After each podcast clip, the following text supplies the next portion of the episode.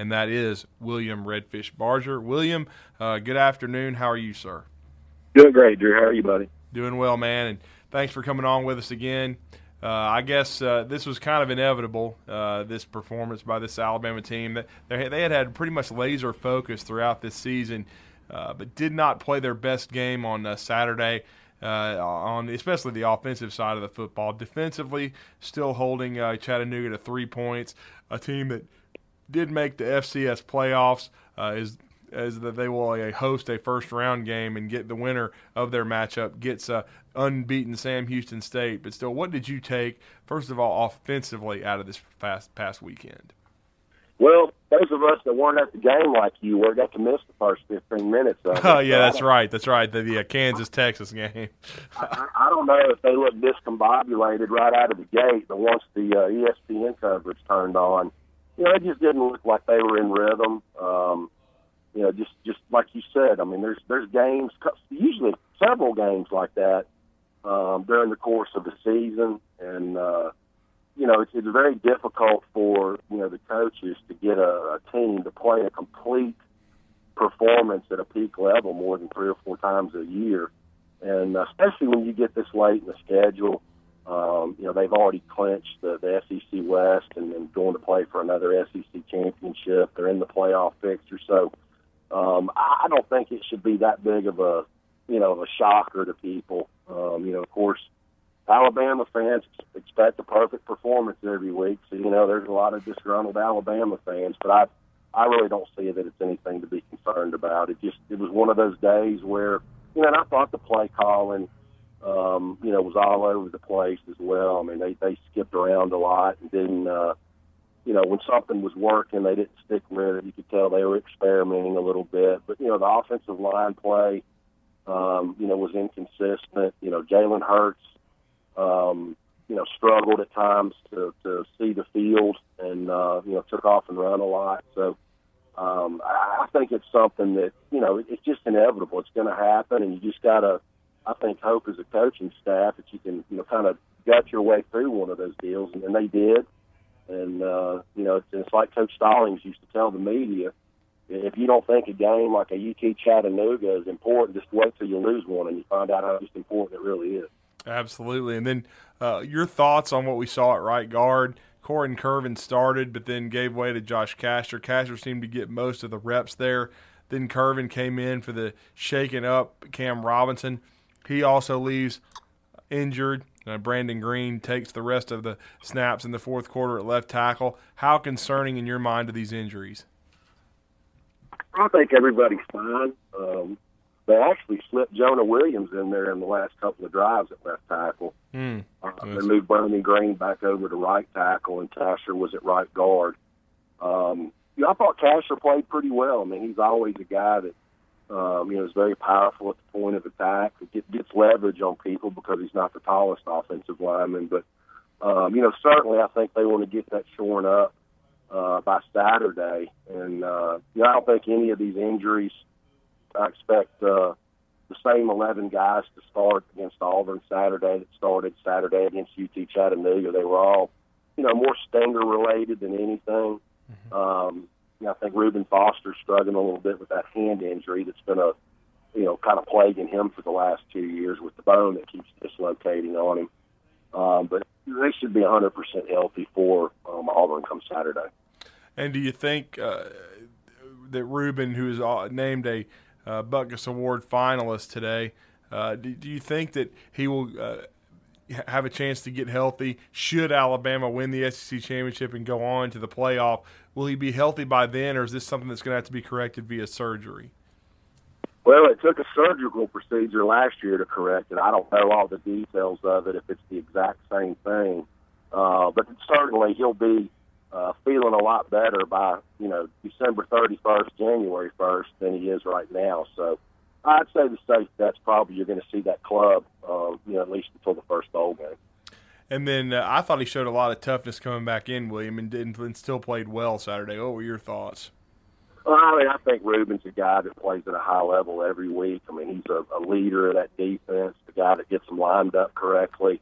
You know, you've really seen him take on a, a mentorship type role on this team this year. He's, he's I mean, he's over there spending as much time, you know, some of those young guys on offense uh, when they come off the field as he is with the guys on on his side of the football. I see him uh, congratulating and, and kind of, you know, slapping Damien Harris on the re- uh, the rear end a lot when he comes off the field. So I mean, he's really uh, come a long way um, in the last four years, probably more so from a um, emotional and an uh, maturity standpoint versus what he's always been able to do on the field. Nobody's ever you know put a question mark beside that. Yeah, that's a great point. And then uh, it, has got to be kind of a proud moment uh, for you, Reuben, uh, who you followed very closely in the recruiting process, is a finalist for the Butkus Award, and then so is Zach Cunningham from Vanderbilt. Yeah, I mean, it's if you look at the uh, the list of finalists, I think at least three of them. I think the the guy from Florida made the list too. Mm-hmm. Um, so you know, there's a good chance that the the, the Butkus winner um, is, is going to come from the Southeastern Conference, and I think based on statistics and um, you know what they've done this year, I expect it to either be Reuben Foster or Zach Cunningham. Yeah, I think so. And I mean, and then what a performance by Vanderbilt. Uh, they kind of took apart Ole Miss on Saturday, William. Yeah, you know, it's amazing, Drew, how you know somebody can go from the the, the penthouse to the outhouse in, in a seven day period of time in the Southeastern Conference. But uh, that's kind of where Shea Patterson finds himself, and you know I think it's really unfair. I mean, you know, especially at the quarterback position, they get way too much credit and way too much blame when things go bad. Um, you know, he's a he's a you know a, a freshman, you know, kind of getting thrown to the wolves. Um, with a beaten and battered team that he's trying to operate with. I mean, I'm assuming they still have the, the all those injuries on their offensive line that they had when they when they played Auburn a couple of weeks ago. But uh, you know, look, I mean, I think quietly under the radar. Um, uh, oh God, what's the coach's name at Vanderbilt? It escapes me. Derek uh, Mason. Uh, Mason. You know, he's, he's really doing a, a pretty good job in a very difficult position uh, from a recruiting standpoint. You know, he's, he's starting to put together a solid program up there. You know, it may take him another year or two, but I think he's made a lot of strides with that program this year.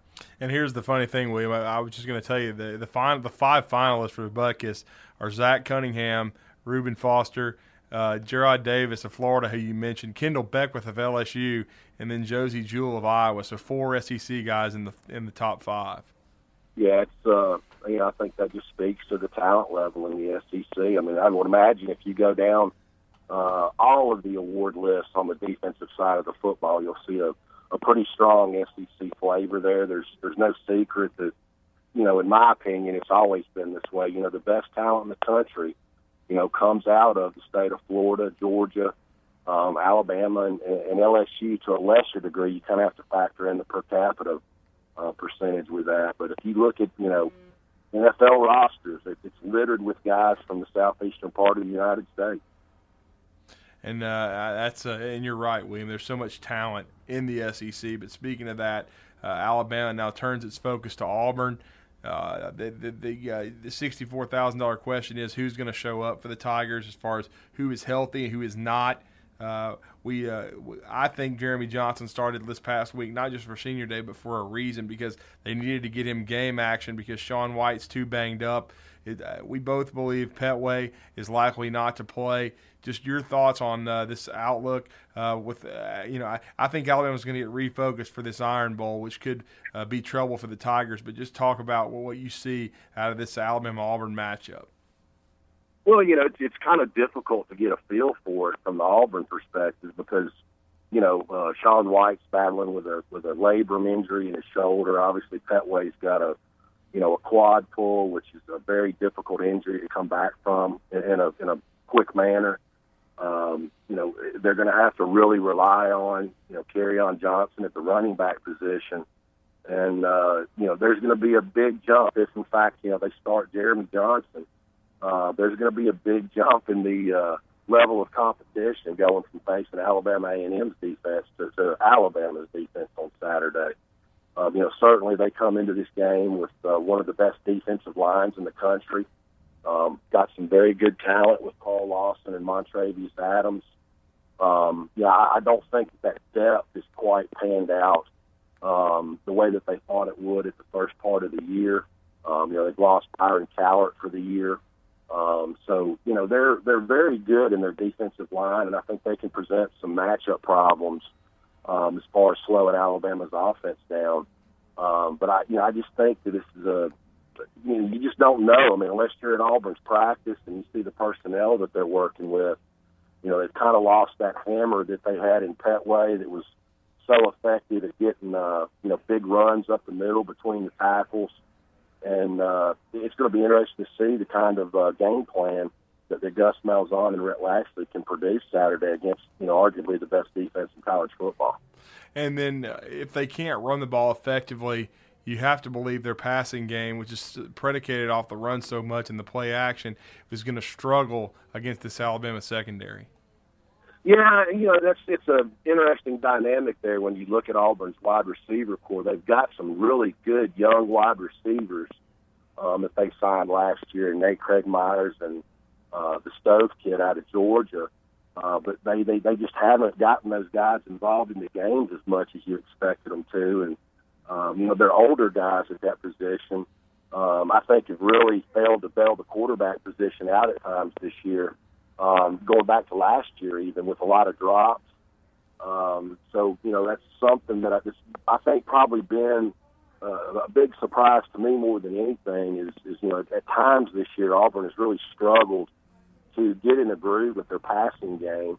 And uh, you know, some some weekends it was because of the quarterback, some weekends it was because of the wide receivers. But I do think that's going to be an area of need for them Saturday against this Alabama defense that's proven to be very stingy against the run. Yeah, it really has, and uh, and uh, I know the uh, the line's gotten up to twenty, William, uh, and if Auburn can protect the ball and force Alabama into some mistakes, I think they can stay in it into the fourth quarter. Otherwise, I do think Alabama can win going away.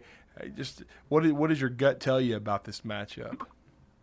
You know, I mean, if, if Auburn was to give Alabama some cheap turnovers, I could see maybe you know them them winning um, and covering that point spread. But I think this game um, is going to be very similar to the one last year. Mm-hmm. Uh, you know, Alabama, you know, really moved the ball at will um, between the 20s against Auburn last year, but you know, had to settle for five field goals. And you know, Alabama, I mean, Auburn, excuse me, was really in that game uh, going you know, deep into the fourth quarter. Um, you know, prior to Will Muschamp's uh, meltdown, and, and then you know, of course, they gave up that that cheap touchdown to Derrick Henry there at the end of the game. But I, I expect it to be a dogfight. I mean, you know, this is a team that um, you know people were kind of writing off as dead going into the month of October. They bounced back. I think the coaches did a really good job of you know keeping the players engaged and not losing the locker room. Um, so you know, it's uh, they would love to uh, you know play the spoiler role and give Alabama their first loss of the season. Um, I think they've got the tools to do it defensively, um, but you just just kind of have to scratch your head and wonder, um, you know, just how effective um, they can be at, at you know moving the chains, picking up third downs. You know, certainly if they uh, you know get inside the, the 40 yard line on Alabama's side of the field, they've got a kicker in Carlson um, that can you know produce as many field goals as they can get him in range to make. But but I just think if they you know, if they're inconsistent like they were against Georgia, um, as far as picking up first downs, keeping the defense off of the field, then all of a sudden that window of opportunity of, of you know keeping themselves into the game going into the deep, uh, the fourth quarter that starts to shrink and condense, and that defense is going to get tired and worn out. And then uh, what we saw this past uh, Saturday, Jalen Hurts uh, he's uh, broken Steadman Shealy's record for rushing yards by a quarterback in a season now with 11 touchdowns rushing, 803 yards. How do you see him uh, matching up against this Auburn defense? The front is very good. Uh, I don't think the back seven is as good as LSU's, and he was the difference in that game. Do you see him being the difference Saturday? Yeah, I think you know. I think he had a really up and down game Saturday against UT Chattanooga. You know the the touchdown pass that he threw to Calvin Ridley was about as good as it gets. Mm-hmm. And then there were some other intermediate throws that, you know, it just didn't look like he was on the same page as the wide receivers. Um, I do think that, you know, he did a pretty good job of, of improvising when he got into trouble and was under some pressure. Um, but you know, this is an opportunity for him. You know, if I was Lane Kiffin, uh, certainly you want to be able to establish the run. Um, you know, because those run pass options and the play action passes are predicated on having a successful running game. But certainly, I think the weakness of this, this Auburn defense is in that back seven. They've uh, you know, they've got one really good uh, shutdown corner in Carlton Davis, um, who's a little bit banged up right now himself. Um, but you know, if, if Jalen Hurts is on and the Alabama offensive line gets him time, you know that is one area that I think Lane Kiffin could exploit. Is uh, you know the wide receivers and even the running backs matching up with Auburn's linebackers in coverage. Um, I think there could be a pretty uh, prolific passing performance there. Um, you know, if if the offensive line and, and Jalen is able to uh, you know pick it up and produce. Yeah, I think uh, if they give him time and if they have a and if they can uh, if they establish the run early, I do think uh, that Alabama can hurt Auburn there and kind of wear them down. Uh, I think they can. Uh, I think in the in, into the middle part of the third quarter, into the fourth, I like Alabama in the game. I think it's going to be double figures, but I doubt they're going to cover the 20 points. But uh, as you said, uh, that's a big uh, spread there. And your final couple of thoughts on what we saw this weekend doesn't look like Ed Orgeron will be around in Red Stick. No, and I, I didn't think he was going to be around. You know, when they named him the interim job, um, so that's a, you know, to me, it's one of the top ten coaching jobs in college football. Um, you, know, don't have another school in state to compete with to keep all that talent home that comes out of the state of Louisiana every year. You know, they've got great facilities. They've got a great fan base. Tiger Stadium, uh, to me, is the most difficult place to play college football uh, they they shouldn't have any trouble um, as long as they don't try and take the cheap route of of attracting a you know a, a head coach. And it looks like they're you know kind of going all in again on Jimbo Fisher. Um, you know, there's certainly some dynamics in his personal life. I think that make this um, a little bit more of an attractive time for him to make the move and make that move to LSU than it was this time last year. Um, you know, that, that Florida State program seems to have stagnated a little bit. And, uh, you know, they've got way too much talent at most of uh, the positions on the field down there at Florida State to, you know, have lost the ball games that they lost. So, um, it'll be interesting to see if the uh, the brass at LSU can put that deal together. Uh, I think if they do, you'll know pretty quickly um, after their final game against Florida this weekend on whether they've been able to do that or not. But certainly, um, you know, and if he does take the job, then I think it becomes an interesting dynamic. Um, you know, does he keep Dave Aranda? Does he keep Ed Orgeron? You know, does he keep Dameyune Craig? Um, you know, does he try and make a move? You know, I personally think he would have a difficult time, you know, of attracting a big time offensive coordinator because basically Jimbo Fisher is his own offensive coordinator. But uh, you know, if he could keep Dave Aranda and uh, you know Orgeron there to coach that defensive line, and uh, you know bring in a good offensive staff, I think he could have a lot of success at, at LSU. I mean, it's uh, it's not a difficult place to recruit to and get great players, and he, he's certainly a guy that's proven. Um, you know, in his time as an offensive coordinator and as a head coach, that he makes great quarterback evaluations. Um, I think the quarterback that, he's got now at Florida State, the Francois kid, is a fantastic young quarterback. He just didn't have a lot of time, uh, you know, this season due to the, the uh, inadequacies of their offensive line, not giving him enough time to do stuff. I think it affected Dalvin Cook to a certain extent in his rushing performances. So, you know, you just have to uh, kind of take a wait and see attitude. But certainly, I think there's going to be a lot of movement and uh, you know shakeups uh, here in the next week and a half, two weeks. Once the regular season gets over with, you're going to see you know a lot of head coaching jobs open up and a lot of rumors about somebody going here, somebody going there. It's, it's, it's an interesting time if you're a college football fan because there is always so much going on um, during during the month of December. Really is, and then finally uh, you do like Alabama in the game, but I'm just assuming under the number. Yeah, I, I just you know I just think that depending on what Auburn's health situation is, um, you know, I just that that's a big line for me in a in a rivalry game like this. Um, you know, I think that if somebody stuck a gun to my head, I would I would take Auburn in the points. Um, and, and I think it's going to be a low scoring game. I, I don't, you know, I, I think that uh, you know Auburn's going to have a hard time scoring points on Alabama. So, you know, I really think that game last year is kind of the the benchmark. I mean, I kind of see a, you know, maybe a, a 28 to 13 type of an outcome. Mm-hmm. And I think uh, that's probably wise uh, considering uh, this rivalry and what it means to the people in this state. And I do think Alabama is the much better team, but that Auburn will have a good accounting of themselves. William, we always appreciate the time. Thank you for coming on Talking Ball, and uh, we look forward to catching up with you after Thanksgiving and have a good one with you and your family. You too, Drew. Talk to you soon. And that was Drew DeArmond with William Redfish Barger. Again, just if you're tuning in right now, we're doing a little best of because Drew and I are both celebrating Thanksgiving with our families.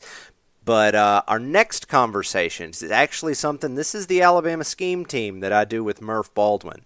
Uh, one of our shows this week, we discussed the Auburn defense against the Alabama defense in terms of talent. We also gave our picks. So here we go. This is Murf and I talking Iron Bowl. Uh, we did the offensive draft. You know, we like to do it on the scheme team.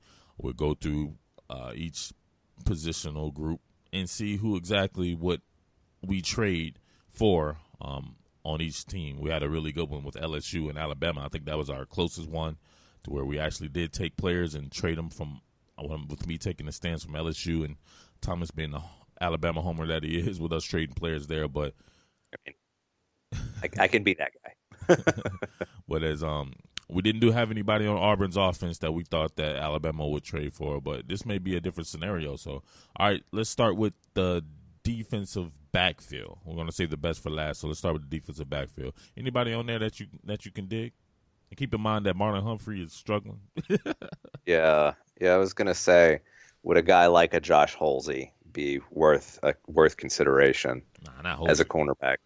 It would have to be Carlton Davis, but I think Carlton Davis may be a little overrated. I think he's a Marlon Humphrey style right now. Well, then that kind of precludes that. All right, and, move it along. well, no, I mean, and the the other thing you have to talk about is, you know, how, how good has Tony Brown been at star? Through two mm-hmm. games, I think he or three games now. I think he's been he has. Let me put it this way: it hasn't he hasn't made mistakes that have popped. If he's made mistakes, they haven't been catastrophic mistakes. Mm-hmm. So, you know, do you get it? Do you look at a guy like a Jonathan Ford, who's listed as the nickel guy? You know, Rudy Ford. Um, yeah, Rudy Ford's a good player, man. They got him yeah. playing running back recently, and he returns kicks. Of course, I think he's one of the better kick returners in the nation. So, uh, I mean, I'm I'm just lo- I'm like going going looking Here's at a couple of players chart. that you might not know, or or you might not. Steven Roberts was a cornerback that um, mm-hmm. they moved to safety, and he's been looking really good at the at the safety position. And I've been wondering about him being a liability when he was coming in. I wondered about his weight and his size and everything, but man, he's been doing pretty good there. But the cat that I like is a former Georgia player, Tray Matthews. But Tray Matthews to me, man, he's kind of hit or miss. I thought he was going to be a. I, I honestly thought he was going to be a star. Everybody remembers him from the from the Auburn game to where him and another Georgia transfer, Josh Harvey Clemons, who plays for Louisville, both tipped the ball in the air, and it's a miracle Oof, at Jordan Hare or whatever. So Louisville, oof. Oh, that Houston game. Oh, that was rough. that was rough. That was bad. But anyway, continue. Yeah, Trick, Trigger Tray Matthews, man, nice size safety, can be physical, can be extremely physical. You can play him around the box, you can blitz him, you can get him off the edge. Uh, he can do some stuff back end work as well. Um, but no, I'm sorry. Minkah Fitzpatrick plays plays on the back end, and, and my man Ronnie Harrison. Ronnie Harrison has some annoying dude uh, that is on Twitter. He's a big Ronnie Harrison fan. I don't know, it's like Daddy Harrison or somebody like that. But he hopped all up uh in my uh-huh. conversation, my mentions, man. Um, when me and my buddy Ricky the Great was talking about, mm. I don't know, we were talking about something. What were we talking about? It had to have been something with Ronnie Harrison. Oh, we yeah, talk- I think that conversation spun out of when we were calling Anthony Averett, you know, D D Averett or whatever. I think oh, I remember yeah. that conversation. Yeah, yeah, yeah, yeah, We know that's Steve Milner. Gotta, I'm sorry. We are not trading away D Milner. yeah, exactly. But no, um, so yeah, and he hopped all up in the mentions was talking about how like Florida State didn't really give him a sniff and all this and that. I'm like, man, what what does that matter? We're not even talking to you. So Well, anybody that- out there on is- Twitter, hey, listen, anybody out there on Twitter, man, don't be hopping up in my mentions. You see me talking to somebody, treat it like real life. I treat it like real life. I'm talking to somebody or somebody's talking to somebody one on one. Just because you can see it doesn't mean you need to hop in it. Like have, have some type of decorum about yourself, man. Come on, Daddy Harrison, I'll kick you upside your head, homie. Don't be hopping up in my mentions, man. What's wrong with you? I mean th- that that is an interesting subplot in that Ronnie Harrison was he went to high school within like ten miles of FSU, and FSU didn't even look at him, and that was the, frankly that's just a miss. There's no other way to put it, given what we've seen from Ronnie Harrison at Alabama. What, what's But- Ronnie? What, uh, tell, well, tell me this. What's Ronnie Harrison's? Um, he's a true sophomore, right? I believe so. Yes, I'd have to double check, You but know who I'm, I'm plays his, You know who plays his position at Florida State? That's a true sophomore. Derwin James. Yes, so Ronnie Harrison probably will be struggling for playing time there. Because That, that's wanna, true. You wouldn't want to play Ronnie Harrison at the free safety position where you thought that maybe he could get some playing time or whatever like that. But I mean, you can both have both those guys on the team and try to work it out. But I mean, you go there and, and Derwin James is better than you. And you could be as good as you want to be. You still might just not get the playing time that you would think, or it might Yeah, be later I- on in your career. I agree. I'm just I was all I was saying is there there is there is something to that story, but I think you accurately pointed out that there's there's more to this conversation than just Florida State didn't look at him. They had Derwin James committed. Yeah. So this guy I saw him on his on his Twitter. He was up there talking about. I guess he's uh, obviously he's just searching names or whatever because I've never heard of this cat. He never heard of me, obviously.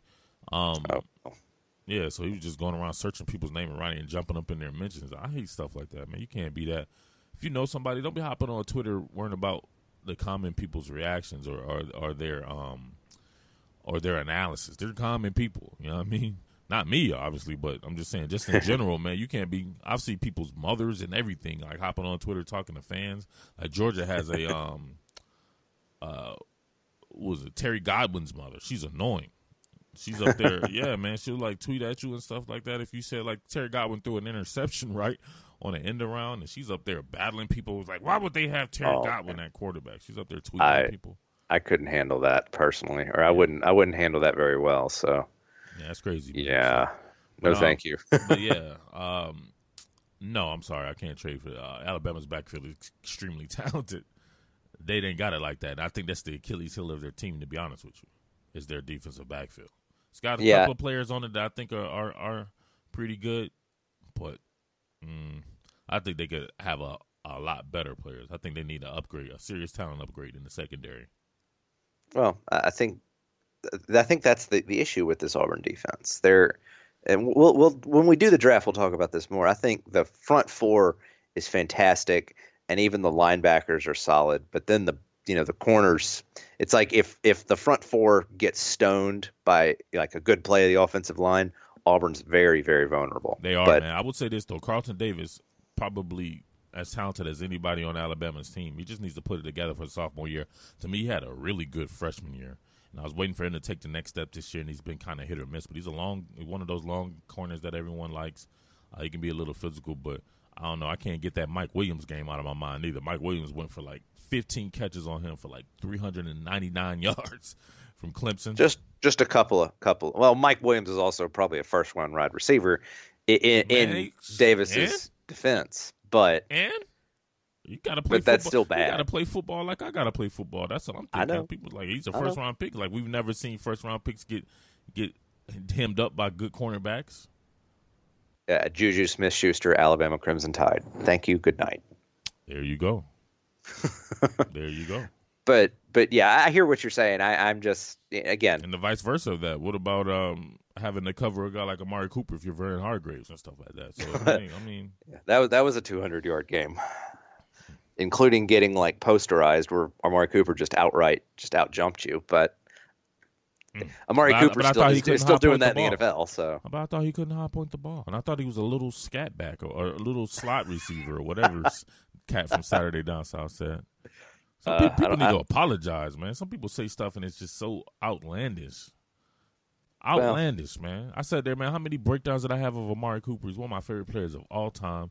I mean, I started back with the, one of the first things I did when I said he was like Peter Warrick I had some people poo poo on that. I'm like, dude, he's exactly like Peter Ward. Uh, it's like he's a little bigger, but he's as shifty, as savvy, and everything like that. I'm like, man, you're gonna have to apologize this guy. He ended up having his next two seasons ended up being phenomenal. He's still killing it yep. in the NFL. Let's say he owns the SEC record for most receptions in a year. So you know, got to got to be something there. Just kids, a thought. kids bad. okay, so back to the matter at hand. Nope, nobody in the secondary, and I'm going to say nobody on the second level either. I do like, yeah, I like love Daryl Williams and I love Deshaun Davis. I like Deshaun Davis a lot. Uh, he's a, a, shorter player. I think he's probably like 5'10", 5'11", but man, he's yeah. super so, physical. He actually played down here. 5'11". He's listed 5'11", 239. He played at Vigor High School in Prichard. Oh, Prichard's close to Mobile?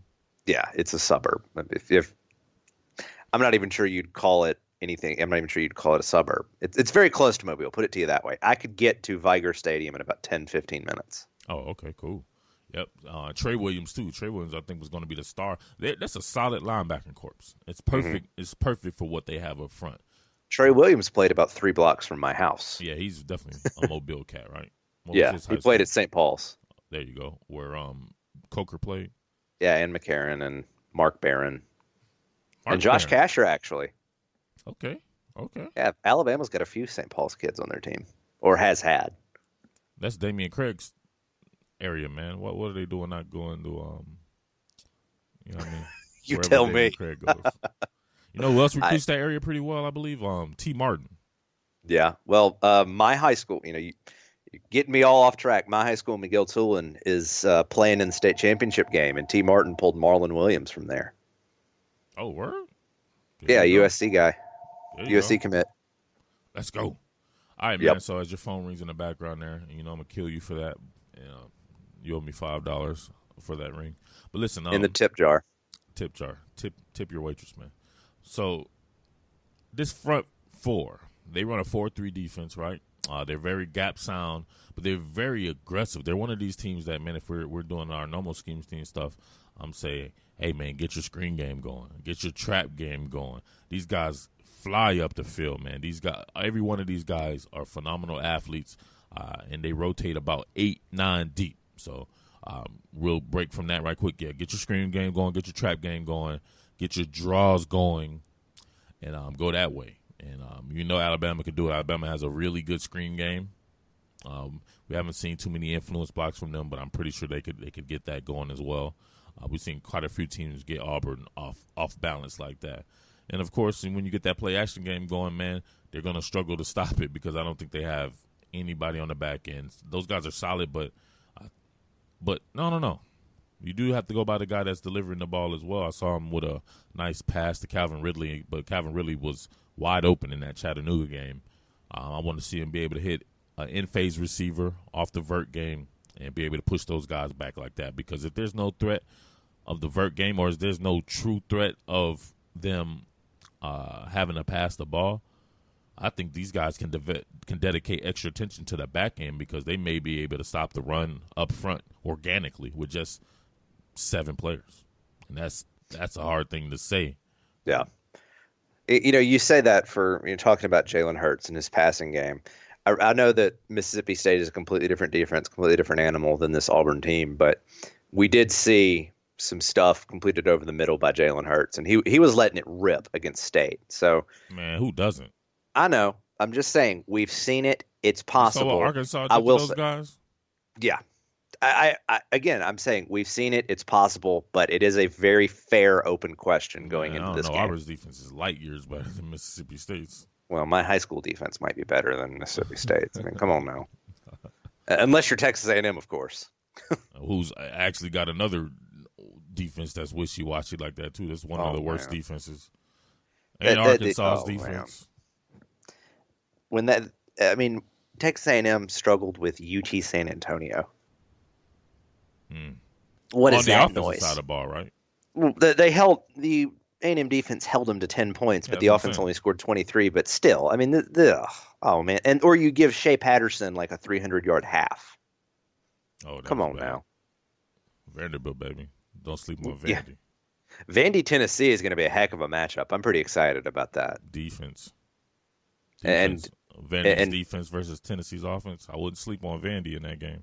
Well, the problem is Vandy's or Texas is Texas. Te- I've got too many teams in my head. Tennessee. head. Tennessee's defense just gave up 700 yards to Missouri, and it was Uh, running bro. the ball. Bro, uh, bro, you bro. I think Missouri's one of the best offenses in the country.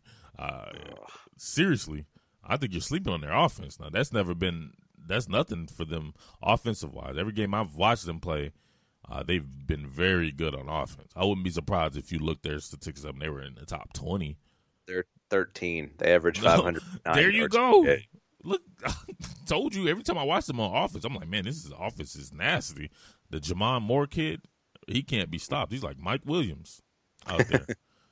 yeah, they have something. They have a pretty decent line, but yeah, man, Drew Lock, he can get it done. Those guys are really good on offense. So I, I, w- I wouldn't even, I wouldn't even. They did that to everybody. I watched them. Kentucky, Georgia, they put up, they put up yards. Yeah, they just didn't put up enough points because Tennessee hung hung 63 on them. Yeah, But- they can't stop anybody. Worse, they have one of those Mississippi State, Arkansas defenses as well. Yeah. All right, so But uh, let's get to it, man. Let's get to the draft, man. I have, Yes. to, I have to break it to you. I would take Carl Lawson over Tim Williams, and I'll tell you why. I think Carl Lawson is a more complete player while being pretty darn explosive now that he's healthy. Um, I'm not sure of his sack totals. If you can look that up, he may be approaching double digit sacks just like Tim Williams. But I know for a fact that this cat is nasty against the run. He's he's a legit 250. So whatever you think Tim Williams is, he is that. And if you put him next to Tim Williams, you can see the difference. Uh, this kid is about as muscular as it gets. Carl Lawson's a bad boy, bad man. He can set the edge. Uh, you can use him on wraps and loops. Uh, you can even kind of step back and play some shallow zone coverage, man. Carl Lawson is. Don't sleep Yeah, on Carl, Carl Lawson. Lawson. Looking at him, he's got nine sacks. Woo. Just, just uh, quickly pulling through ESPN, credited with nine sacks. Apparently, he didn't play against Alabama A&M because there are no stats available. But Oh, I'm sure Auburn rested everybody that had even like a hangnail, much like Alabama wanted to, but really couldn't. he's gonna be fired up, man. Him versus Jonah Williams is about to be off the chain. Mm-hmm. All It's gonna be a, going to be good fun. So what but do you yeah, think about I, I would. I no, I would buy that. I think Carl Lawson is a more complete player. I think that Tim Williams has shown at times that he can get in space, but it hasn't been consistent enough to where I'm like, oh my gosh, he's going to be good doing this. Similar with Tim Williams handling run stuffing duties. He's had some times where it's been excellent, but it's not this thing where I can think of three and four and five plays a game where I'm just like, man, Tim Williams played that perfectly. So I I think I, I think I would take Carl Lawson over Tim Williams if you could get that trade. No doubt about it, man. I think moving forward, though, for the NFL purposes, I would take Tim Williams just because he doesn't have a history injury, a uh, injury, a history of injuries like Carl Lawson does, and that's something that you definitely need to factor in, man. When cats are hurt in college, chances are they'll be hurt in the NFL too. Yeah, there. I, I, I can see that argument, but and, and Tim Williams is Tim Williams has been he's going to get drafted very highly because he's such a fantastic pass rusher. It'll be interesting to see how that production, if it sustains going forward in the NFL. All right, so on the other side there, I think these guys have a future uber star in Marlon Davidson, true freshman. Um, I'm not exactly sure of him, but kind of like a Carl Lawson clone. You know, what I mean, he's great against the run right now. I'm not sure if his pass rush moves are up to snuff or exactly where he stands at, affecting the quarterback like that. I'm pretty sure he does get to the quarterback, but I just love everything about his the, his game, man, it being so complete. And I saw him; he jumped off the page right away in their spring game, and I'm like, man, Marlon Davidson is the truth. I'm like, he could start. Sure enough, man, he he pushed uh, a couple of guys back that people thought were going to be starters, uh, like uh, Jeff Holland. You know what I mean? Pushed him out the way, and Marlon Davidson is the cat that's been starting opposite of Carl Lawson on the other side of edge player. Yeah, he's listed at 6'3", 273, whereas Carl Lawson six two two fifty three. But you know, fairly they're they're close in the same ballpark. And he, you know, interesting cat. I think again going back to how we talked about with the offense, if we're building a futures team, I think Marlon Davidson's certainly one to trade for. Mm-hmm.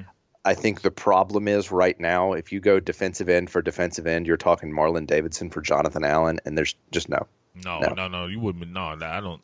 no, no, no, no, no. I don't think that that would be the trade. I think it would be Marlon Davidson or Ryan Anderson. He would be an edge player. Jonathan Allen plays a lot more on the inside these days. If you if you haven't Well, really been noticing. No, I mean I'm just Jonathan Allen. uh, If I'm just going off, de- I'm going depth going- chart per depth chart. But you can't do that, dog, because it's you're talking about a four-three team versus a team that's traditionally a three-four team. So they're going to be listing defensive ends, but they're actually interior players. They're five techniques for Alabama. So if we're going, you'd have to go edge player by edge player. So edge player would be John Ryan Anderson and Tim Williams will be Yeah. more more like your edge players there. When we start talking about Jonathan Allen, it had to be those guys more Then of the interior. Montre- it's gonna the Montravius Adams versus Jonathan Allen debate is going to be the real deal. But I don't think so. but uh, okay, Ri- I, see. I think Ryan Anderson's had as good or better of a season as Tim Williams. So I, I, would, I- I would say that he had a better season, a more complete season. Maybe not Yeah. as explosive, but it, I mean, come on. If you're put in on third down to get to the quarterback, you should be able to do that. You're not. He's Mm-hmm. still not necessarily uh, every down starter. Tim Williams isn't to me. No, Ryan. I think Ryan. I don't have a snap chart in front of me, but I feel like Ryan Anderson's on the field far more often than Tim Williams, Mm-hmm. particularly on early downs. Well, so no, I wouldn't. Future purposes, I probably would take Marlon Davis. I think he has a chance to be more explosive and a more. I don't know. I don't know, man. He's 270 pounds. He's built a lot like uh, Jonathan Allen. Yeah, Like, see that that was kind of where I went to, but yeah, I, get- I get what you're saying with that. So, but it's just a different scheme, so it's hard to, Yeah. you know, what I mean, it's hard to 4-3, superimpose. Yeah. I just okay. It, it- let, let's let's just say you, You, know, have a size stats on. Marlon Davidson. Um, do I have stats? No, I can look those up, but Look him up, It's- sucker. What else would I be telling you to do? um, talk to you about football. Obviously, No, you're the stats guy. Remember Thomas Stats Watts? well, I, I am that.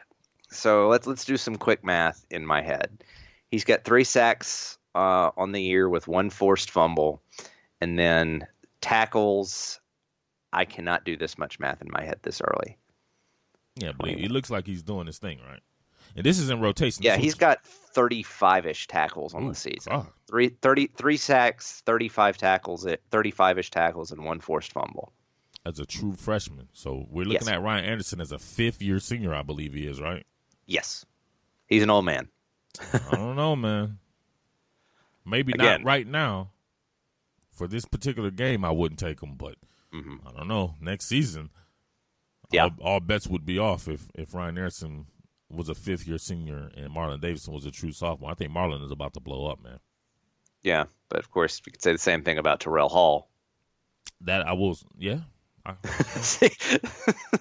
possibly, possibly. but fu- this the is what I'm saying. But these would be interesting. but But, I see, I hear what you're saying. yeah, these guys have the same amount of experience on campus, but Marlon has the production now. Yeah, agreed. Uh, that's that's what I was going to say. He does have the production. Got to give him that credit. But again, I would take Ryan Anderson, Okay. and I'm not sure I'm desperate. I'm I'm I guess I'm saying with production, Dave Marlon Davidson's better, but I think Terrell Hall has a chance to be special, and they will be playing very similar positions going forward. I do. I actually like Christian Miller. That's true. Christian Miller's been there. Anfernee Jennings has had a good season, particularly in the back end when he's gotten in. He's flashed a little bit. All right. Hell, so, Anfernee Jennings was all over the field against LSU.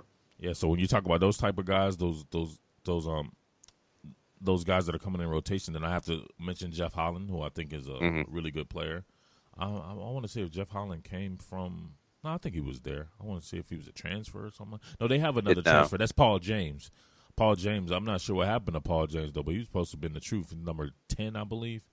Um, but I haven't really been seeing him. But no, Jeff Holland's a good player too. That's what I thought was going to start over Marlon Davidson, but Marlon came and took his shine though. So, all right. So moving on, let's go. Paul James is injured. That's why. Oh, okay, makes sense. Yeah, Auburn's injuries are pretty, pretty extensive, unfortunately. Yeah, it's, that's that's bad. All right, so let's moving on to guys that are more interior type players. Uh, we can say Jonathan Allen is an edge player, but a lot of the time when you look in there and they like to bring Ryan Anderson and Tim Williams and play Yeah. them together, that makes Jonathan Allen's an interior player. So Yeah, that, that's said- fair. you said um we'll say the best for last then on that. So uh, Yeah. we're talking about guys like Da'Ron Payne, Yes. Dalvin Tomlinson against guys like Dontavius Russell, Mari Swain, the guy who may be more talented than everybody, Derrick Brown, Auburn freshman Oh, from Alabama wanted him something fierce. man. Everybody wanted him. Georgia thought they had him. Yep. Everybody wanted this kid. Mississippi, the Mississippi schools were on him. I think he has some um, family there. But yeah, Mhm. I got to know him on the recruiting trail. He's, he's from um, uh, the Longhorns, and I just actually went and just saw his brother a couple of weeks ago. Uh, Lanier, the Lanier Longhorns. Yeah, yeah Sugar Brown. Hill, Georgia. Yep, Sugar Hill. Yep, right outside of Lawrenceville. Um, mm-hmm. I don't know, man. That's that's pretty tough, man. I think Mari Swain's a really good player. Dontavius Russell is a cat who gets like no publicity, but he's always balling. Number 90 mm-hmm. big number ninety five. That cat is nasty, dude. Man, I, am so impressed when I watch Auburn's uh, defensive. You know what? You know what we're forgetting? A guy who may be more talented than all of these cats. Montravius Adams. No, who you're going with? No, he's the most highly rated cat out of probably all of these cats. That's not named Da'Shawn Hand, and that would be Byron Cowart. Yeah, unfortunately, Cowart's hurt. Yeah, that's what I'm saying. But imagine that that that these guys had on in rotation there. That was yep. your that was your guy that everybody thought was going to be a starter as well. And Marlon mm-hmm. came and outplayed him in the spring, and um and, and pushed him. But he's heavy, in heavy rotation too, and he's been making a lot of plays. He was killing in the Arkansas game. But yeah, you saying he's hurt, but I'm just saying that these guys are loaded, and those are future guys. Yep. Like Howard's just yep. a true sophomore. Yeah, Cowart's a true sophomore. Dontavius Russell's a redshirt sophomore, and Derrick Brown's a true freshman. Mm-hmm. Alabama's good. You get to see him for a couple more years. Yes, Tide. And don't don't sleep on Devaroe Lawrence, who's a guy that's made some plays for Auburn over the years as well. Mm-hmm. So yeah, man, they, they they're loaded. I told you they go about eight nine deep. Hopefully, my man Cowart can play though. I wonder what's his injury extent. Uh, I think he had to have an emergency appendectomy. Oh damn! Never mind. yeah.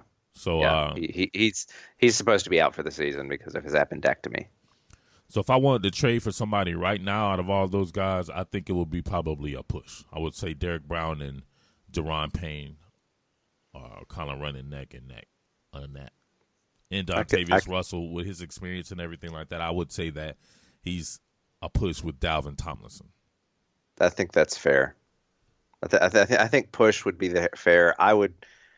I think Derrick Brown might he might end up having a higher ceiling than Da'Ron Payne, but Da'Ron Payne has that extra year of playing time. Mm-hmm. So I, I, again, I would I can see we that. Gotta, we got to mention Da'Shawn Hand too. Right. Da'Shawn Hand, is, Hand. By, is Byron Cowart. Yeah. Okay. Yeah. The same number and everything. Yeah.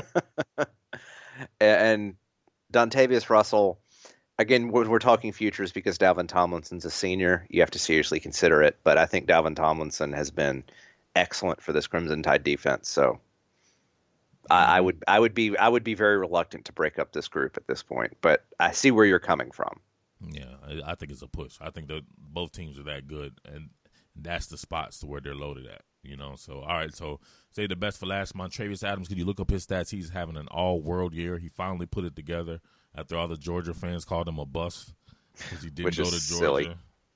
I will say this though, uh, there were times where I'm like, man, he could be doing a lot more. He should be doing a lot more for the type of publicity that he's getting. But uh, he put it yeah. together this year, right in time for the draft. Uh, oh yeah, it's a contract year. there you go, man. So what what what's the stats on him? He's got four sack or four and a half sacks. Okay, I'm doing this math right. Yeah, four and a half sacks, and then tackles wise, he's really stepped it up for the back half of the year. So since Arkansas on the 22nd, he's raked in uh, 17 tackles total, but he's been really, really disruptive. Like the Georgia game, he was everywhere. Yes, that was the a, best game of his year. That was the Arkansas game. Well, hmm. Arkansas he only he only registered five tackles and a half a sack. Against Georgia, he had seven tackles and one and a half sacks. So said that and the Arkansas game. yeah, well the Arkansas yeah. Well both yeah. of them. Yeah, and then the, his, his his other best game, his two best games. This guy plays big in big moments. His other two great games are against LSU and against Clemson, where he yeah. posted hand, um, handfuls of tackles and a half a sack or some, something like that. Mm-hmm. But Montravius Adams is a real deal. He is, man. And guess what? And guess who's the pilot of all of this that you can't say anything bad about because it's two straight years of of balling. Kevin Steele. Yes, call him daddy. I am not going to call him anything close to that, but I will. I will get off his back please get off that man's back. That man can coordinate some football, man. He's doing a great job with these guys, and he's moving these guys all around. Your man Montravius Adams plays a lot of defensive end, believe it or not. That's a, a large man to be playing defensive end, but okay. Cat, yeah, 300 pound cat out there playing defensive end. And then they, yeah. they actually do some stuff to where, believe it or not, they play him at the end, and then they move uh, your man Carl Lawson to like a three technique. then they have those guys run games from there, two man games and stuff like that. He's very creative with how they deploy these guys. And but yeah, but most of the time you see Montravius Adams, man, he's he's banking it at a um at a slanted one technique. Uh, mm-hmm. or his normal three technique, but they move him all around just to try to see what the matchups are like. Um, thing about Carl Lawson though is like they usually, if he's not running on the inside, he's usually playing that same left D D end position. So it would be really him and Jonah Williams getting it on. Hmm. And this may yeah. be a, this may be a, a, game to where what you call it gets exposed to your boy Cam Robinson. Well, I want to see that Mar- would be bad. him and Marlon Davidson get it on. That'd be nasty. It, will be fun. Yeah, but it'll be fun. I would not take Montravius Adams over Jonathan Allen. I wouldn't take nobody on anybody's defense over Jonathan Allen. I think he's the best, the best cat yeah. doing it in the I country. Would, I, I would as well. I was just saying it's going to be an interesting discussion because you know Montravius Adams has had a good year, but I think that uh, yeah, Jonathan Allen's just the real deal. Yeah, Jonathan Allen to me is a franchise player for somebody's NFL team. I think Montravius Adams is one of those guys where you be like, oh man, he's a great, great player, but Jonathan Allen's like a who would you say? Who's a big time franchise player? Like a, he's Jonathan Adams. Geno like Atkins. A, yeah, like, like a Geno Atkins line. or yeah. a J.J. Watt type cat. You know what I mean? Where he he's the focal point. Whereas yeah. Montravius to be kind of an assisting. So. Yeah. All right, man. So uh, let's go ahead and get a prediction out of you, and then you wrap it up. Uh, mm, okay. Well, we're a little bit closer, so I th- I, the starters still remain in the air. I'm just gonna I'm gonna back off my prediction a little bit. I'm gonna say Alabama wins 35-14. Okay, okay, I, I, can dig that. I'm gonna say Alabama wins 28 to 10. Okay. Solid, solid, solid win either way. So I'll take it. mm-hmm. And ironically, you know, looking at Auburn's year, the defense has not given up that many points very often. So this could be an interesting one. Mm-hmm.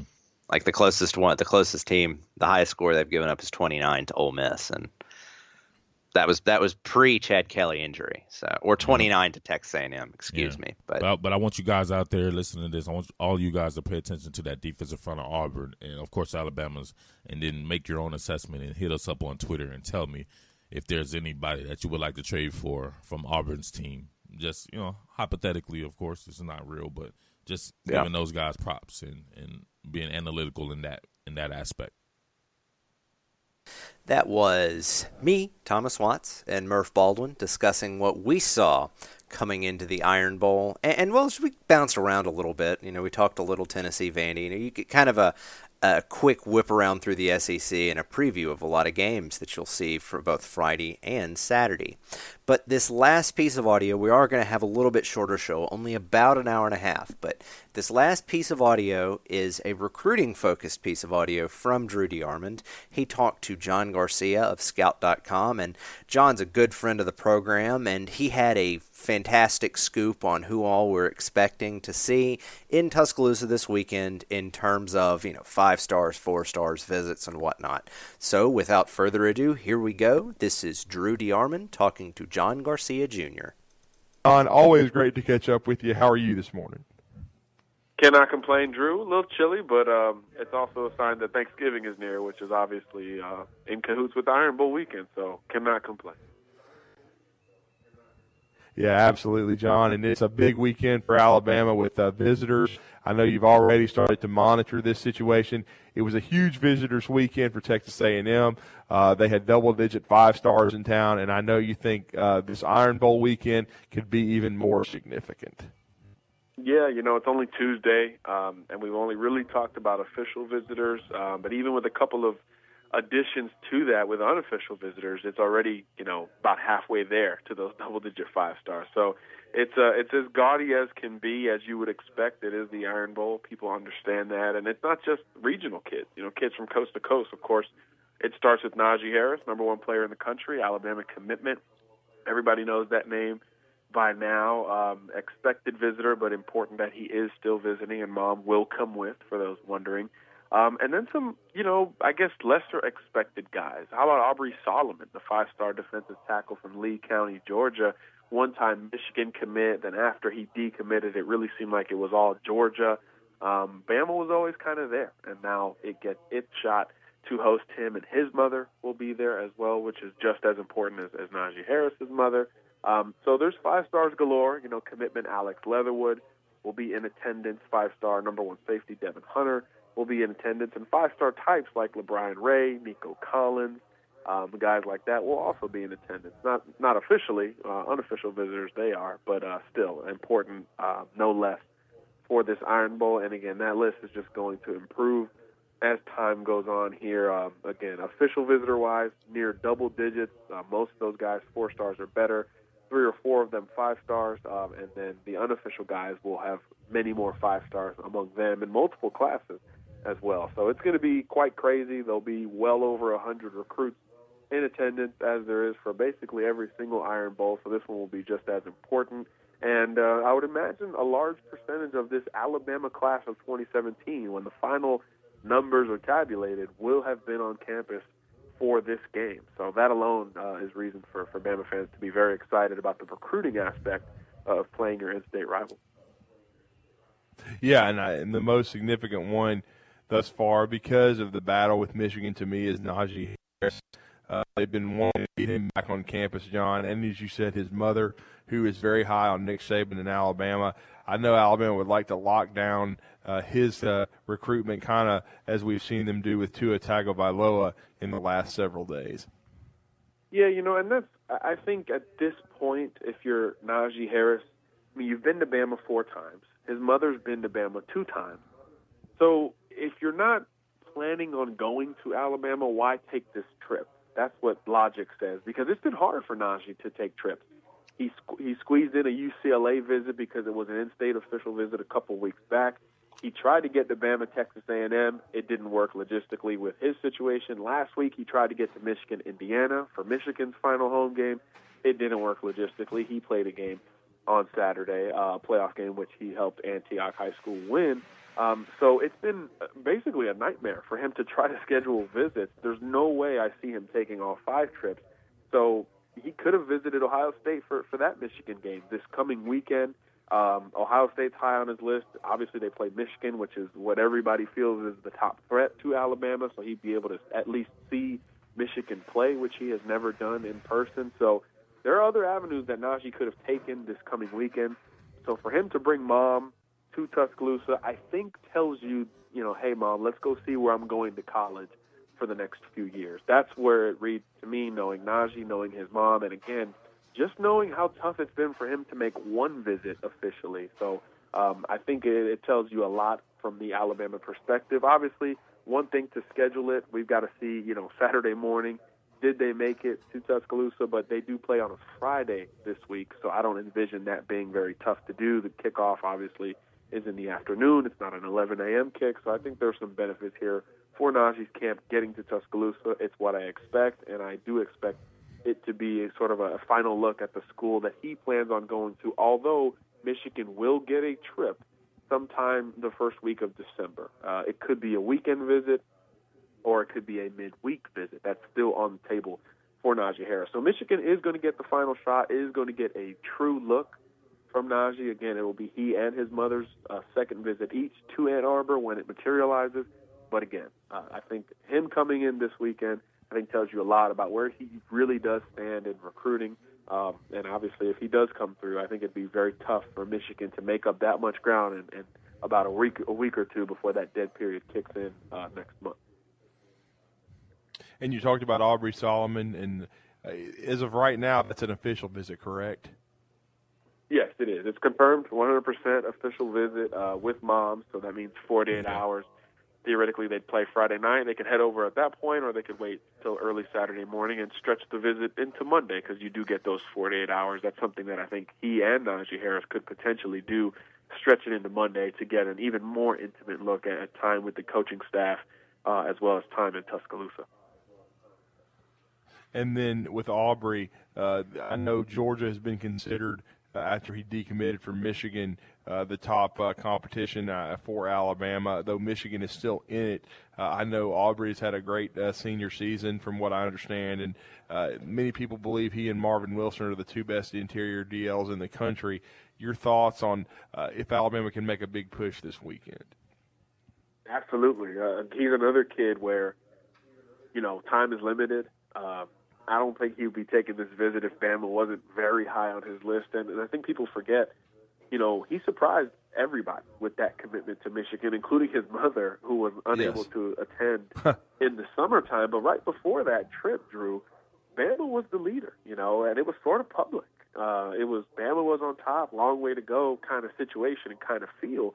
And then he goes to Ann Arbor and, and calls mom and, and tries to persuade her to, to saying, hey, I'm committing here. Uh, you'll see why very soon. And they have since returned to Ann Arbor for an official visit, and she has seen a lot of the reasons why he committed. And Michigan certainly is right up there with Georgia and Alabama. Uh, it's, it's like Nico Collins Talk 2.0 with Aubrey Solomon, same three schools. Um, but the difference is that Aubrey hasn't been to Tuscaloosa as much. Uh, so I think that's why it'll be important for him to, to really lock it in with Alabama. Again, Bama has led in the past. Um, it could still lead after this weekend. It's, it's a little more open, I think, than, than it's being presented. Uh, again, the Michigan decommitment really sort of reset this whole recruitment. But Bama did lead shortly before that point, and I think there's a lot of reasons why. And Mom's going to get uh, the full experience this time for uh, his first game in Tuscaloosa this year, and obviously the, their first official visit and only official visit to Tuscaloosa. And then uh, with Devon Hunter, I think that's interesting. There's uh, he, he's uh, kind of setting his decision date and his visits, and uh, he is uh, scheduled to be in Tuscaloosa for an unofficial this weekend. Yeah, and he's yeah, like you said, Michael Clark of, of Scout.com has confirmed an, a, a commitment date for Devon. He's always sort of wanted to do his own thing. He's much uh, he's not a follower. He doesn't want to commit at an All American game or on signing day. He wants kind of his own thing. So why not Christmas Eve? So that that's when he's going to pop. So about a month and two days from this moment, we'll know where the number one safety in the country is headed. He's been to Bama several times in the past. Um, Bama's been high on his list for a very long time, has been in his top five for a very long time. So this will probably be the last impression. Um, there, there could be an official visit since this one is just going to be for Saturday, an unofficial visit. But again, we, we get into timing and we get into the dead period. Bama's also got the SEC championship game, so not a lot of time left in between now and when he enrolls in January, like a lot of these elites are doing this year, for him to get back to Tuscaloosa. So I do expect this to be Bama's final impression in person with Devon Hunter. Now, the coaching staff can go visit with him in Virginia. That's obviously a, a different slate of visits, but in terms of in Tuscaloosa, I think this would be the last shot for Bama to make up some ground. And let's be honest, Virginia Tech and Florida probably a little bit ahead of Alabama at this point for the top safety in the land. So if Bama's going to make a move, Saturday's going to have a lot to do with it. Yeah, absolutely. And then uh, another uh, key situation for Alabama uh, is you know w- what they continue to do uh, and, and how they continue to recruit uh, the, on the defensive line. Uh, and we know a big part of that uh, is, and he may end up being signed as a jack linebacker, but most people think he's going to grow into a defensive end. Jarez Parks is coming off. Uh, you know, a visit to the University of Alabama. It was his official visit, and I know you uh, had a chance to catch up uh, to him with him. And Alabama has been considered to be the favorite for a while now. What did Jarez Parks have to say uh, about his visit to Alabama? Yeah, I, I think Bama's still in the driver's seat for his recruitment right now. You know, going into you know this weekend, it was perceived as Florida being right behind Alabama, but in fact, it was Florida State based on sources down in Sebastian, where I actually was at on Friday night to watch his, his final high school game.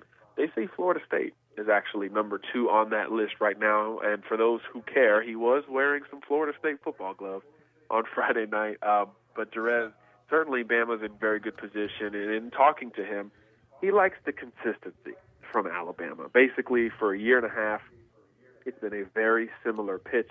You can come play the edge, stand up, hand in the ground, whatever it you grow into, as you mentioned there, Drew. You can come do that at a high level and play fairly early here at Alabama. Tosh Lupoi has spearheaded that recruitment, and we know the big names that Lupoy has brought in for Alabama. I mean, just look at this class: Najee Harris and Dylan Moses, the last two number one prospects in the country in this 2017 cycle. are brought in under his watch. Uh, so obviously that's a positive. Lupoi was at the game Friday night on the other sidelines from where I was videoing. We actually have video of that up on FBamaMag.com if you want to check out uh, Parks in his final high school game, and, and he flashed those same qualities. So I'm sure Lupoi reiterated that uh, this weekend with him on campus.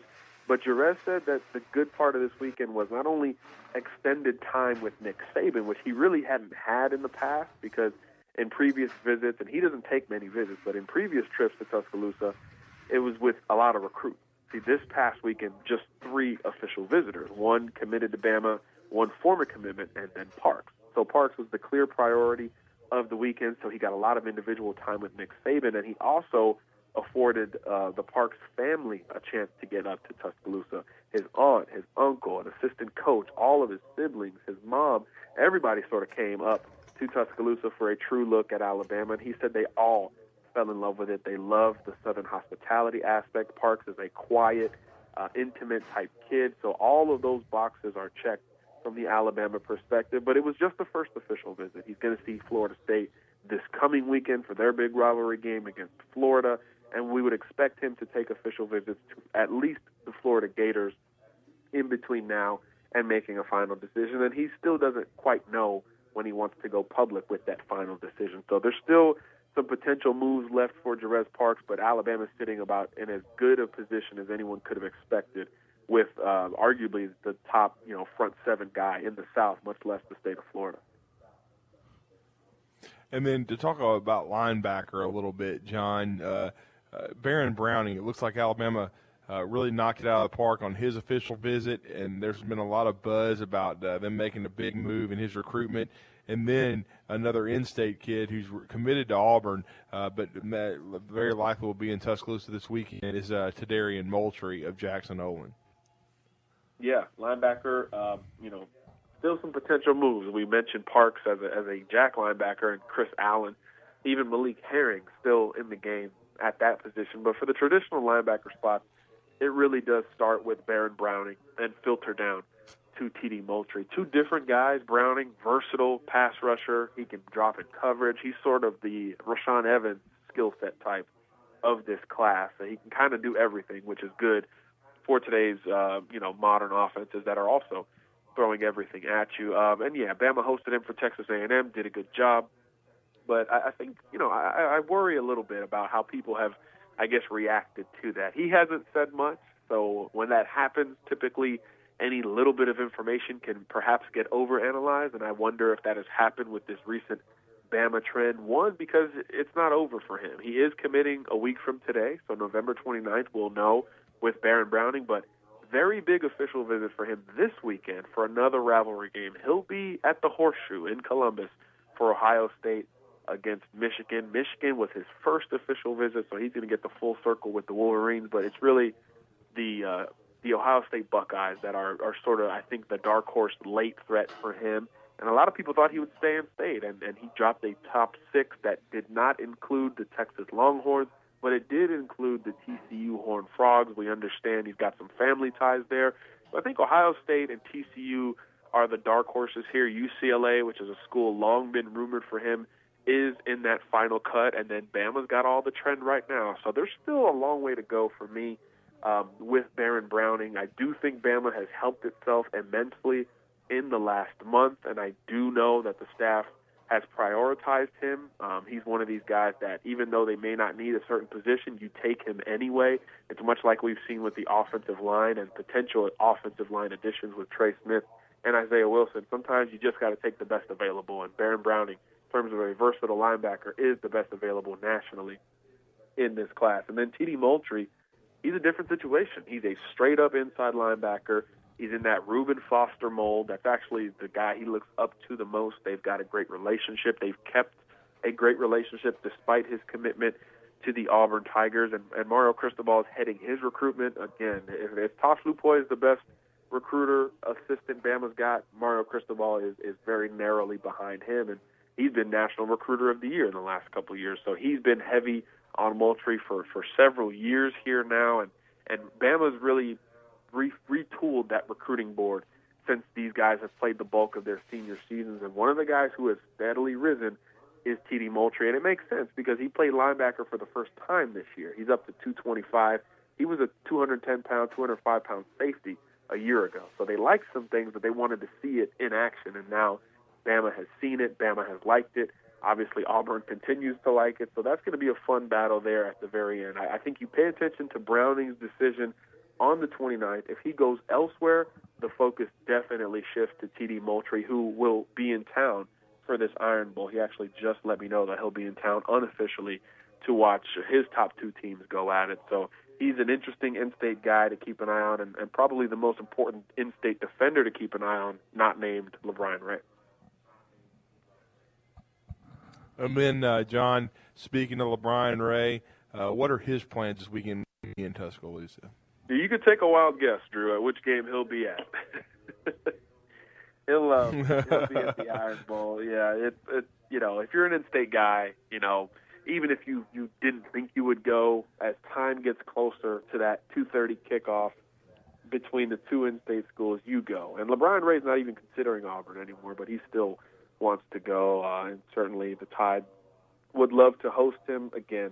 Top target in state, and you could argue that even with all these other guys we've talked about, Solomon and Devon Hunter and Jarez Parks, guys ranked higher than LaBryan Ray, you could make the argument that Ray is more important to Alabama's board than all of those guys. Uh, so that's how highly Alabama thinks of this kid. Again, you talk about D linemen, you talk about edge defenders, which is largely what Bama's losing on that defense.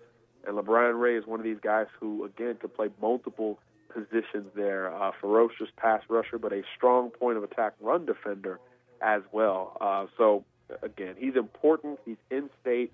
Uh, and he's got a long way to go in his battle, too. You know, he's going to take some official visits. I think Mississippi State will get him on campus. Florida will get him on campus in the coming weeks. And then Bama could potentially get a very late visit uh, upwards in January. So, right before National Signing Day, they could get the official visit. So that's why it's important that Ray is visiting unofficially here for the Iron Bowl. And he's already taken in probably three or four other Alabama home games this year. So Bama feels good. Again, he's in state. The Tigers are not in it. Uh, so it would be a fairly big upset if he left the state. And then, uh, John, uh, Jerry Jeudy, I know, is coming off his uh, official visit uh, in Tuscaloosa. They got a big playoff win. Uh, I know the Gators have not given up recruiting him. Is he still, in your mind, solid to Alabama? I think so, Drew. And, and we talk about the timing with guys like Najee Harris and Devon Hunter. These early enrollee prospects who are elite prospects, timing is 100% of everything. And Jerry Jeudy's still in the playoff. They're chasing, you know, uh, early December state championship in Orlando, Florida. So that's going to limit the visits elsewhere. And that's why it was important that he already got in that Alabama official visit. He visited uh, for the Mississippi State game, loved it. Plenty of time with Nick Saban at Nick Saban's house. We all know he's very close to Calvin Ridley, uh, a guy he looks up to and pretty much models his game after.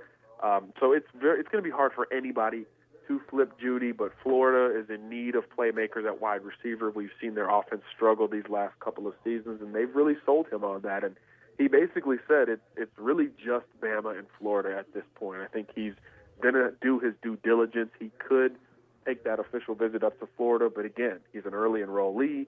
His team is still rolling in the playoffs, so the timing of it and when he could actually go spend 48 hours in Gainesville, and again, you know, Florida's got a road game this weekend, and they've got the SEC championship game the following weekend. So a true 48-hour visit with Jim McElwain and company, it's just seeming, you know, seemingly less likely as you progress here, because again, that dead period does run up against uh, the middle of December. So, going to be tough for him to visit Florida. So again, it was important for him to do it with Alabama, and he's been to Bama just as much or more than Florida as it is. So I just think the odds of him flipping from the Tide to the Gators and enrolling at UF uh, fairly slim at this point, uh, but they're still certainly in the game, and, and that's coming from Jeudy himself.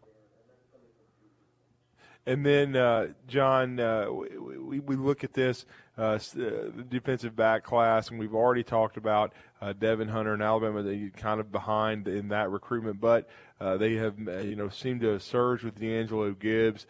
Uh, they've also uh, put themselves in an excellent position to flip Daniel Wright.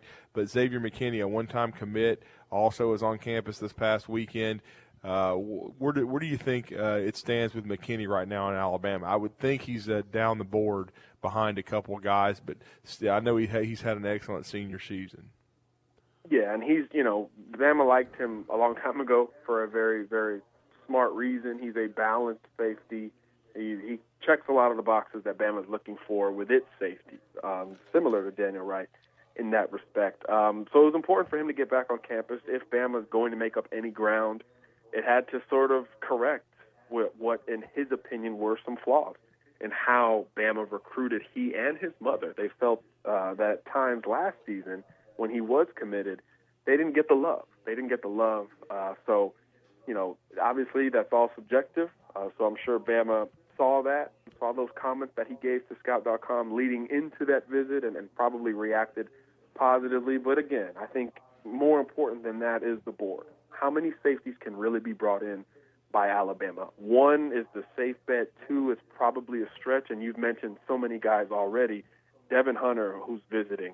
Xavier McKinney just visited. Daniel Wright just visited.